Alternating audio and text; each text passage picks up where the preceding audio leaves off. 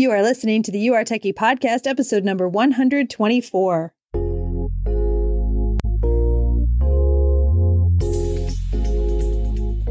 Welcome to the You Are Techy podcast, where it's all about growing in your techiness so you can find the tech job of your dreams. And now, your host, technology learning coach, Ellen Toomey. Hey, moms, are you trying to break into tech? Are you wondering what skills you really need to get hired? And how those skills can be worth $45 an hour instead of the $25 an hour you thought when you first started thinking about going back to work? If so, then the Your Techie membership is for you. Our combination of courses, coaching, and community come with the mentor support you need to keep moving forward in your tech career.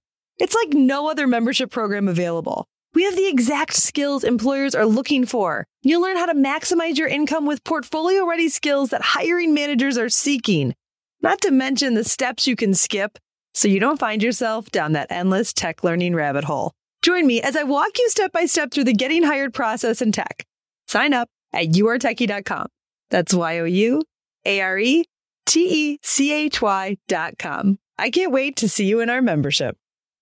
Today is going to be fun, ladies. I'm taking you inside the You Are Techy coaching membership by letting you listen in on some group hot seat coaching magic. This is some juicy stuff. Okay, first off, I'm going to take you into all things techie and what it takes to build your techie mindset. I'm going to show you what that looks like in coaching and how we do that. Then I'm going to take you inside a little listen of coaching of one of my students with permission, of course so you can see how this looks in real time.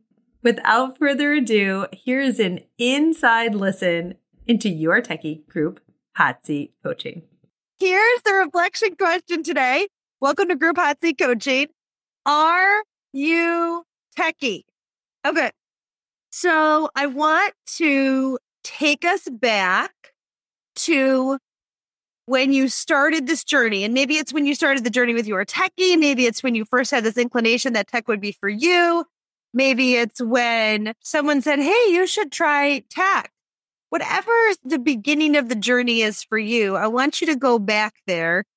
And for me, it was back in college, but it was because I didn't want to take another Microsoft Word class. And he's like, but you've got to take a three credit and you only need a one. Yep. I'd rather do more as long as I can learn. And I didn't even know what I was getting into.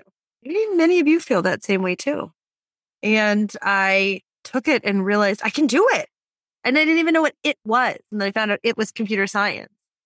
And so maybe you feel that way about development or UX design. You don't even really know what it is, but it's flexible it pays well and it's supposed to be interesting work. Like, can I do it? So the question I want to ask you, is this is a reflection about are you techie?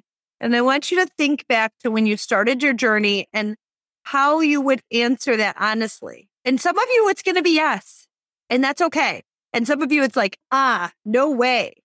So I want you to take like, how did you feel when you started your journey? Instead of yes or no, how about a range? So like 10 is super techy and one is not very techy. How did you feel at the beginning? And then of course, how do you feel right now? Which you probably don't think about it very much, right? You're like, I just do my work. I'm in Figma. I don't know. But how would you give yourself a rating before and then after? And so I'll take two numbers and then any thoughts that you want to add, go ahead and add them. But I'd love to see that in the chat. It'd be great if you would share that with us but I'm really anxious to see kind of how this four to seven. So I think that's pretty honest, maybe even a little low for a biomedical engineering major. Probably not many things scare you after that, but four to seven. So what would it take to get you to a 10? And then who else do we have? Probably a seven or eight before I started my UX because I liked SQL at my last full time job. Love the honesty. That is true for you. I'd say about the same now. Okay. You kind of feel the same techie. The techie thing is not really a thing for you, right? You have different hurdles to overcome. That just wasn't a thing for you. Okay. I would say that I've been the most techie one in my family. So like a five or six out of 10, now seven. Okay. To four. Oh, wow. Okay. I love it. That is real honesty. I love it. Except I said one was the lowest. i Be like lower than that, lower. But I love the honesty. It's like, this is just how I feel. I had to set up my sister's cable and my mom's electronics the other day. So they agree. Yeah. So what's funny about that? I just had a coaching session with someone and I was talking about how I just set up my sister's cable and my mom's electronics. Okay. So when I started a job as the director of women in science and engineering at a school in Connecticut, I had this individual come up to me and he's like, Oh, you must understand everything that's going on with this audio visual equipment because we had this movie room and he shows me all the wires and cables in the back end. He's like, Yeah, what does this do? What does that do? And I'm like, First of all, audio visual is not hardware. Hardware is not software, which is what my degree is in. And like, I only know one, two types of code. I know my own field of tech. And this is really important. Like, it's great that set up the cables and the electronics, but it's not like her SQL skills helped with that. And that's what the outside world doesn't know. They just know that, like, you know something about this world. So remember to be techie, you don't have to know everything. You have to know your piece. All right, let's see. Uh, we got a few more. Says that she went to four to six ish. I've always been curious about tech and love to learn aspects. I still think I need to practice more and experience to feel confident. Yeah, the more you do it, the more confident you feel. But I still don't know that audio visual equipment. I'm sure if you throw me in a room, I could read and I could read the directions, but I, I never do. My family makes fun of me for that. But I could figure it out. I was a three and now I feel like a five. I still don't feel techie. There's lots I still don't know, but I'm learning and I feel like demystifying the parts of it. Thank you for sharing that. So part of that is my story. Part of my story is what you just said. There's still a lot I don't know. So actually, there's always going to be a lot you don't know. That's my point. There's always going to be a lot. So maybe compare techie into like how confident you are you can solve the problems that you're addressing. Like I'm just offering that up. Just consider that because there will always be a lot you don't know. It's just the way it is. You don't have to write code and Solidity for crypto trading. What? You don't know how to do that? Okay. Oh, the next thing from Figma comes on. It's really just like your confidence in your ability to execute and know the next thing. It says four to five ish. I can YouTube figure out anything, but I don't feel naturally techie. So four to five. Okay, that's not a very big jump. We need to move more on a jump. So I'd like to know more about back end. I think I'm capable of learning anything. So then if you think you're capable of learning anything, then I don't understand why you're not a 10. I think you are a 10, right? And says, I love that, Alex. Yes, you are. So yes, good. I'm glad you do because I really feel like you're a confident person and I think you can benefit from that and like just double down on the things that you do know. That's a really important piece here that if we focus on, and a lot of times I just know with the population, my students, my listeners I talk to, and definitely this is true for me when I'm not at my techiest. When we focus on what we don't know, then we're going to lose confidence. And when we focus on what we do know, we're really going to gain confidence. Well, what did you think of that? How techie do you feel today? And how much techier do you feel today than you did three months ago? That's going to be a great indication of how much progress you're making.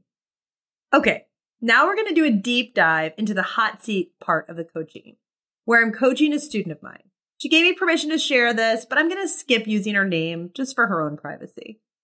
It's really important, though, that I explain that while this student is very, very special, she's so much fun, she is not unique in her current situation, which is She's thinking about purchasing another course to learn something she's already supposedly learning.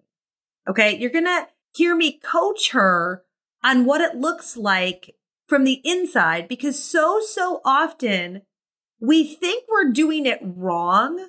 So we do this about face and change course, literally into a course, when in reality, we're doing it right it's frustrating and it's hard, but we're doing it right. So I do want to let you know that the student figured out the original problem that she was going to purchase a course to figure out. And she didn't purchase the course. So she actually succeeded in that way. But something else pretty cool happened. She got amazing feedback at a portfolio review not long after. And now she is job ready which means she's going to be getting hired very, very soon. And this is what happens when you hit a roadblock and you hit it again and again and emotionally you think there's no way out. but you get over that hurdle despite the emotional frustrations, your growth and progress skyrocket. So what's important to take away is not to avoid the hard. The hard is what will get you to your goals. Take a listen. Defining that project is the work. Like you don't always know what the one next right thing is unless you've defined it really well. When you were talking, I know you were being silly, but when you were talking about the 20 feet and the overhang and how long and you can't do it, those are just the parameters. So if I say it like this, well, it's 20 feet.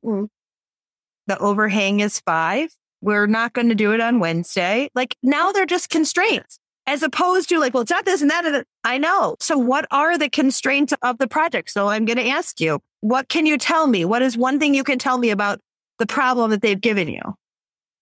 Describe it to me. What they would like you to do is make a grid, construct the grid using your JavaScript, and you're going to render it with DOM methods. So I haven't looked at this for two weeks. I know you're doing great with DOM methods. Yeah. And then what you're going to do is you're going to add an event listener, or you're going to do something like mouse on, mouse over. What's it? Mouse over, sorry, whatever it's called. So that when your little mouse passes over the square, yeah, going to change the color of the square. So you're making like a giant online etch a sketch. For anyone who's old enough to remember those. So red yeah. plastic box with little knobs. So what would one piece of that be? So I thought the simplest thing to do, the whole thing, I'm like, break it down into steps. What is going to be the smallest problem to start with? And I went, making grid. The rest of it is stuff that seems quite difficult. I'll do the grid. And then I kind of ran into problems with that. Okay. I want to explain to you what the process is. Okay. You said, Ellen, here's the process. And I went to break it down into the smallest piece. And my answer was the grid. Mm-hmm. And then you went down that path, and that actually was maybe not the smallest piece. No, it was not. Now, watch me. Now I come back. What else could be the smallest piece? Okay. How do you answer me? Cell. One single square. One cell. Yeah. Then you try that. If okay. that's not the piece, you come back. What is the smallest piece? Okay. Maybe the uh-huh. mouse over changing color. Yeah. Now we come back. So you can do that without that. Yeah. Okay. That is the process of development. Okay. Even if you can't do what you think is the smallest bit, just try something else until something. Right. You, then you need to come back to that essential question. Yeah. Oh, I don't know if that was the smallest piece. Maybe this other thing is the smallest piece. Maybe it's the DOM. Maybe it's the event listener. Maybe it's the mouse over. Maybe it's the change color. You yeah. just do one little piece. And the thing is, like, this is textbook. You are techie. This is textbook. What, what I teach. You think there's something wrong with you. You think you need to go find a solution. You, but actually, you just need to keep doing the process. Come yeah. back, try something out. So what do you think about what I just said? Many things. Yeah, exactly. I assume that the problem is I don't know enough JavaScript and I don't know it well enough yet Therefore, what I need to do is go away and find more courses on JavaScript. Right. Because I can't solve the smallest problem. And I left it there. Yeah, I mean, that's the only way I can put it. I just went, I literally, you don't know all that body language when you know, you know, you're throwing one. And I was like, that's it. you know, like I can't do this yet. But the problem might not be all of that. It might be that, okay, you, so you what you thought was the smallest problem actually isn't. Try something else. So let me explain the whole process. Maybe it's not. Then I try this. Then I come back. And every time I try something else, I'm learning and learning. And then sometimes I come back and it is the smallest bit, but I wouldn't have known that because I learned all these other things. But the try something else and the what is the smallest piece are the right question. And in programming, all you need are focused your brain on the right questions. So do me a favor and at least try to answer that. What else could be the smallest piece? And then try that. And it's not about what's right. It's about what's the right answer for you. Okay. And you can ask other people, strangers, their opinion and see what they say.